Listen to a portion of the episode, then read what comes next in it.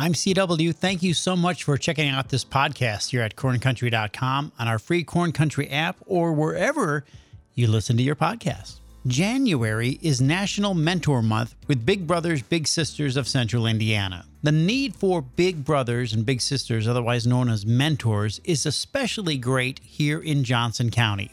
Brian Dickinson from Big Brothers and Big Sisters stopped by the Corn Country Studios the other day, and he and I chatted about what we could do to help these kids in our community. So, Brian Dickinson is here with us. Brian, thanks for coming on down. We really appreciate it. How are things going with Big Brothers Big Sisters? Things are going well. It's it's January, which means we just kicked off National Mentoring Month. Um, so that's a big big um, way for us to push out um, the need that we're seeing and um, trying to get more volunteers. You know, here, particularly in Johnson County, I think there's a definite need here, right? Mm-hmm. Yeah, absolutely. We see a huge need down here. It's we serve Marion, Hamilton, and Johnson County, and um, all three need um, have a big need for mentors. Johnson County is no exception. Um, big need for male mentors specifically. Um, we see almost ninety percent of the wait list down here in Johnson County is boys, um, waiting almost an average of two years on the wait list. Average across the organization's around one, um, but for a boy in Johnson County, it's around around two years of wait time. Um, just waiting for someone to get in their life and and just be a um, a common occurrence and um, just be a, a, role model for him. So, Brian, so so please forgive me if I ask mm-hmm. a, a, kind of a dumb question. For sure. those who may not know what a mentor is, I'm yeah. thinking a mentor is the big brother, the mm-hmm. big or or the big sister. Is that right? Yeah, yeah. So the mentor in our program is that big brother, that big sister. Um, it sounds more daunting than it may seem. What it actually is. Um, I'm a I'm a big myself, so um, I kind of have a good vision of what that looks like in terms of my match. It's going to look different with every match. Um, but what we recommend is just hanging out two to four times a month or four to six hours a month. Um, basically, the probably the amount of time you spend on your phone every day. We ask that you spend with a kid who's asking for a mentor um, just in a month. So um, that's kind of one way we see it. And that time is so valuable. Mm-hmm. I mean, it mm-hmm. can make such a positive difference in a young person's life. You know what I mean? Yeah, absolutely. Yeah, especially when you're that young. We serve ages 8 to 18. Um, that's such a vital part of your development growing up, um, and just just getting, like I said, two hanging out two to four times a month. That's something that maybe the kid out there is just really looking forward to that every month or every few weeks. Um, maybe they don't have a lot of other things going on. I mean, when you're eight years old, you usually don't have a lot going on unless you're like hanging out with your friends outside of school. Or besides that, um, there's not a lot going on. So um, being able to hang out with someone who you maybe would never cross paths with ever in your life, and you turn out to be um, one of the most impactful people in their life, I feel like is an incredible opportunity. Brian, what do you think that some of the obstacles are? Why why uh, young men are just not pushing that button to become a mentor? Why they just aren't taking that mm-hmm. next step? I mean, they're they may be what you know. Oh, that sounds great. I'd love to do it someday, mm-hmm. but just never get over? What do you think that opposite? Why they? Why do they not do that? I think it's it may be like that stigma of the time commitment. Like it sounds surface level. It sounds like it'll probably be you got to hang out with someone every day or once a week or whatever it may be. Whatever it sounds like, um, it's really not the case. So, for example, I I hang out with my little brother every other week, sometimes longer, sometimes more time in between, sometimes less. We kind of have to find that balance. Um, I get busy, his family gets busy, so sometimes things don't work out when with our schedules. Um, but we always know that we're going to come back together. So um, it doesn't have to be perfectly synchronized every other week or however you want to do it. You could go to a movie one week. You could go to dinner one week. You could go to Sky Zone one week. It could be anything. You could literally do anything. He just went over to my my apartment the other week or the other day, and we just hung out, watched a movie, ate some pizza, and that's it. And then I took him home, and it was great. Like that's it's just the time that you spend, no matter what you're doing, is that value.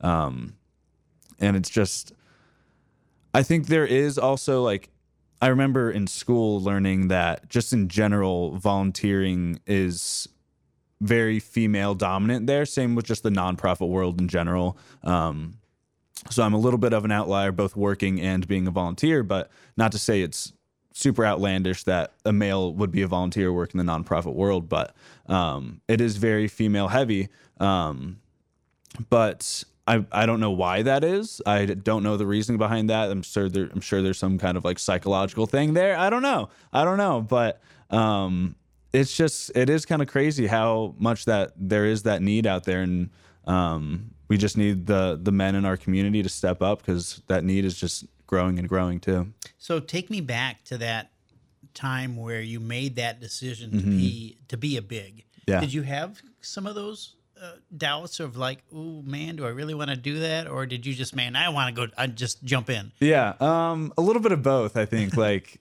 I went to so bef- before I was working at Big Brothers Big Sisters. Um, uh, through my last job, I was invited to their their large um, their largest annual fundraiser. Um, it was at Victory Field that year in 2021, and um, a big piece of that was the Alumni Hall of Fame. So they would bring in matches from years and years ago, and there was one that was three generations of matches, like all. There was the original match from like about 50 years ago, and then that little and that match became a big. So that was three generations all connected through this program, through this journey. Um, and I just remember walking out of that with my roommate saying, like, I want to do this. Like that, it won me over. That that worked. Like that was awesome.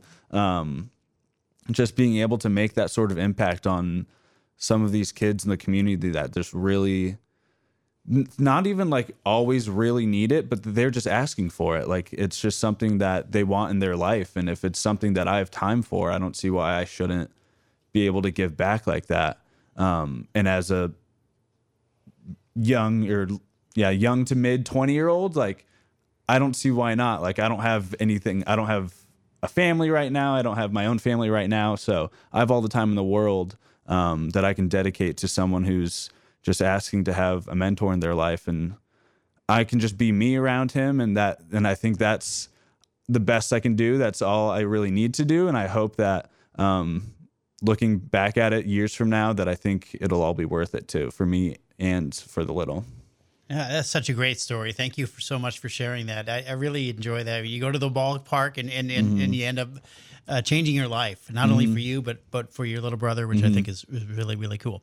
So for somebody who wants to take that step, who's got the time, and when we're talking time commitment, it's really hardly anything, right? Hardly anything, just a few hours a month. That's it. A month. A month. It's like I mean, some people probably spend that a, a, a day on their phone exactly every day. Yeah, just in one day. So if they want to make that commitment, Brian, how do they go about? it? What's the first step? First step is to fill out an inquiry form. Um, you can do that through the website. Website is bebigforkids.org. Um, all spelled out, bebigforkids.org. Um, just fill out the inquiry form. That kind of there's no commitment once you fill that out. That's just really the getting the steps started, um, getting the ball rolling, and then from there um, we have staff that will contact you pretty quickly. Um, get a phone screening down, um, background check, and then if you want to keep going, um, you can go through the interview process, um, and then just um, hope that we know that there there um, children out there on the wait list that have been referred. So it's just a matter of time until that match syncs up. You know, I think what's great about you know with uh, with the Big Brothers and Big Sisters organization, we're talking about you know guys in uh, in their twenties all the way into their forties, maybe even fifty. Oh yeah. can qualify as a big brother, right? Yeah, no no age limit. There's we see or at least I hear a lot of like especially like I've talked to my parents about it and they're like, "Oh, a kid wouldn't want want like two old people to they're not old. They're in their late 50s, early 60s. Like that's not old really, but it's like uh, they would they wouldn't want of course.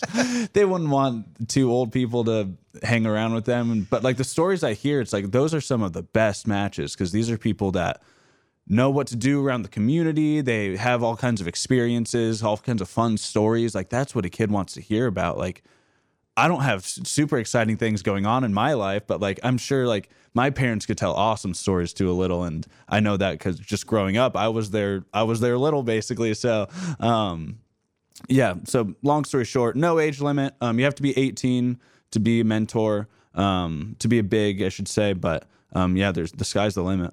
One more time, in case somebody just missed it. Uh, what's that website again? That you go to? Website is bebigforkids.org.